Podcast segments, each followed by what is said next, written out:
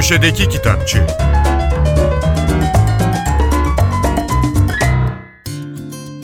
Merhaba, ben Adnan Bostancıoğlu. Gazeteci yazar Didem Eryar Ünlü'nün yaşamakta olduğumuz iklim krizi karşısında sürdürülebilir ekonomi meselesini incelediği İyi Olan Kazansın isimli çalışması Siyah kitaptan çıktı. Kitabın alt başlığı Sürdürülebilirliğin 5N 1K'sı. Didem Eryar Ünlü, Lise Franses Pierre Loti mezunu. Boğaziçi Üniversitesi'nde İngiliz Dili ve Edebiyatı okudu. Turkish Daily News gazetesinde muhabir, Avrupa Birliği Lüksemburg Resmi Yayınlar Ofisi'nde editör, NTV'de program yapımcısı olarak çalıştı. 1999 yılında Dünya Gazetesi'nde başladığı mesaisi 2022'de gazetenin isim değiştirmesinin ardından Nasıl Bir Ekonomi gazetesinde devam ediyor. Didem Eryar ünlü iyi olan kazansında küresel ısınmayla birlikte yaşanan seller, yangınlar, kuraklık, gıda krizi, salgınlar ve iklim göçleri gibi felaketlerin günümüzde sadece çevrecilerin sorunu olmaktan çıktığına dikkat çekiyor. Karşı karşıya olduğumuz şey gerçek bir insani kriz ve bu kriz ekonomiyi de derinden etkiliyor. Ünlü ham madde fiyatlarındaki artışlar, doğal kaynakların tükenmesi, küresel tedarik zincirinde yaşanan engeller, istihdamda kadın erkek eşitsizliği gibi sorunların artık karlılığı yakından ilgilendirmeye başladığını söylüyor. Zaman daralıyor ve yanlış yollarda kaybedecek vaktimiz kalmadı uyarısını yapan ünlü, daha iyi bir dünya hedefine ulaşmanın önündeki engelleri doğru tanımlamak gerektiğini söylerken üç temel konuyu öne çıkarıyor. 1. İçinde bulunduğumuz sistem yaşadığımız dünyayı hızla yok ediyor. 2. İş dünyasının bu yok oluşu engelleyecek, büyümenin yerine kalkınmayı koyacak yeni bir sistem oluşturması gerekiyor. 3. Bu sistemi oluşturmak için iş stratejileri, iş yapış modelleri, değerler dahil olmak üzere tüm sistemin yeniden tasarlanması şart. Söze başlarken kitabın alt başlığı sürdürülebilirliğin 5N1K'sı demiştim. Malum 5N1K haberin öğelerini ifade eden bir gazetecilik terimi. Ne, ne zaman, nerede, nasıl, neden ve kim sorularım.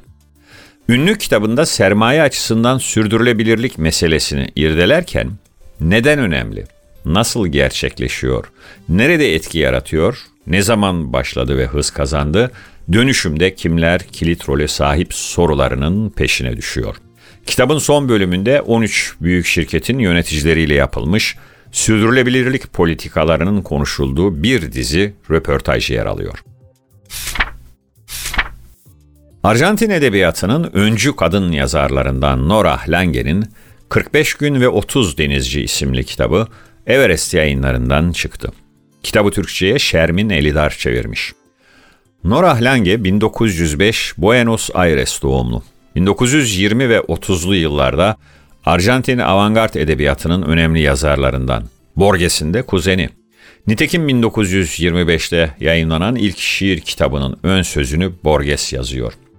Yakın arkadaşları arasında Garcia Lorca ve Pablo Neruda da var.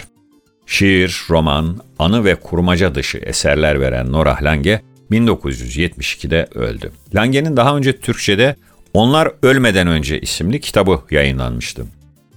Nora Lange 1920'lerin sonunda henüz 22 yaşındayken Oslo'da yaşayan kız kardeşini ziyaret etmek için bir yük gemisiyle Buenos Aires'ten yola çıkar. Geminin mürettebatı tahmin edileceği üzere yalnızca erkeklerden oluşmaktadır. Başlangıçta gayet dostane olan ortam, yalnız bir kadın için giderek tehlikeli bir hal almaya başlar. İşte bu alışılmadık serüveni 45 gün ve 30 denizci romanında Ingrid karakteri üzerinden okuyoruz. Zamanının ötesindeki bu feminist roman, dönemin erkek egemen edebiyat dünyasında bir kadının yazar olarak var olma çabasının metaforu olarak da görülebilir. Amerikalı hukuk profesörü Ward Fenwerth'in Sokratik Yöntem isimli kitabı Beyaz Baykuş yayınlarından çıktı. Müge Özçelik'in dilimize çevirdiği kitabın alt başlığı düşünmeye dair bir kullanıcı kılavuzu. Bilindiği gibi Sokrates önce 400'lerde yaşamış bir antik Yunan filozofu. Kendisi ahlak felsefesinin kurucusu olarak kabul edilir. Atina yönetimi Sokrates hakkında dava açar. Tarihten günümüze kalmış en önemli davalardan biridir Sokrates'inki. Öğrencisi Platon, Sokrates'in Savunması adlı eserinde anlatır davayı. Büyük filozof, şehrin tanrılarına inanmamak, onların yerine başka tanrılar koymak ve böylece gençliği zehirlemekle suçlanır, sonuçla ölüme mahkum edilir. Kitaba gelirsek, Sokratik yöntem, korkusuzca soru sormak ve soruları yanıtlamak, kendi düşüncelerimizi dile getirmek ve başkalarının düşüncelerini duyduğumuzda öfkeye kapılmamak, gerçeği sevmek ve onu bilip bilmediğimiz konusunda alçak gönüllü davranmak demektir denilmiş.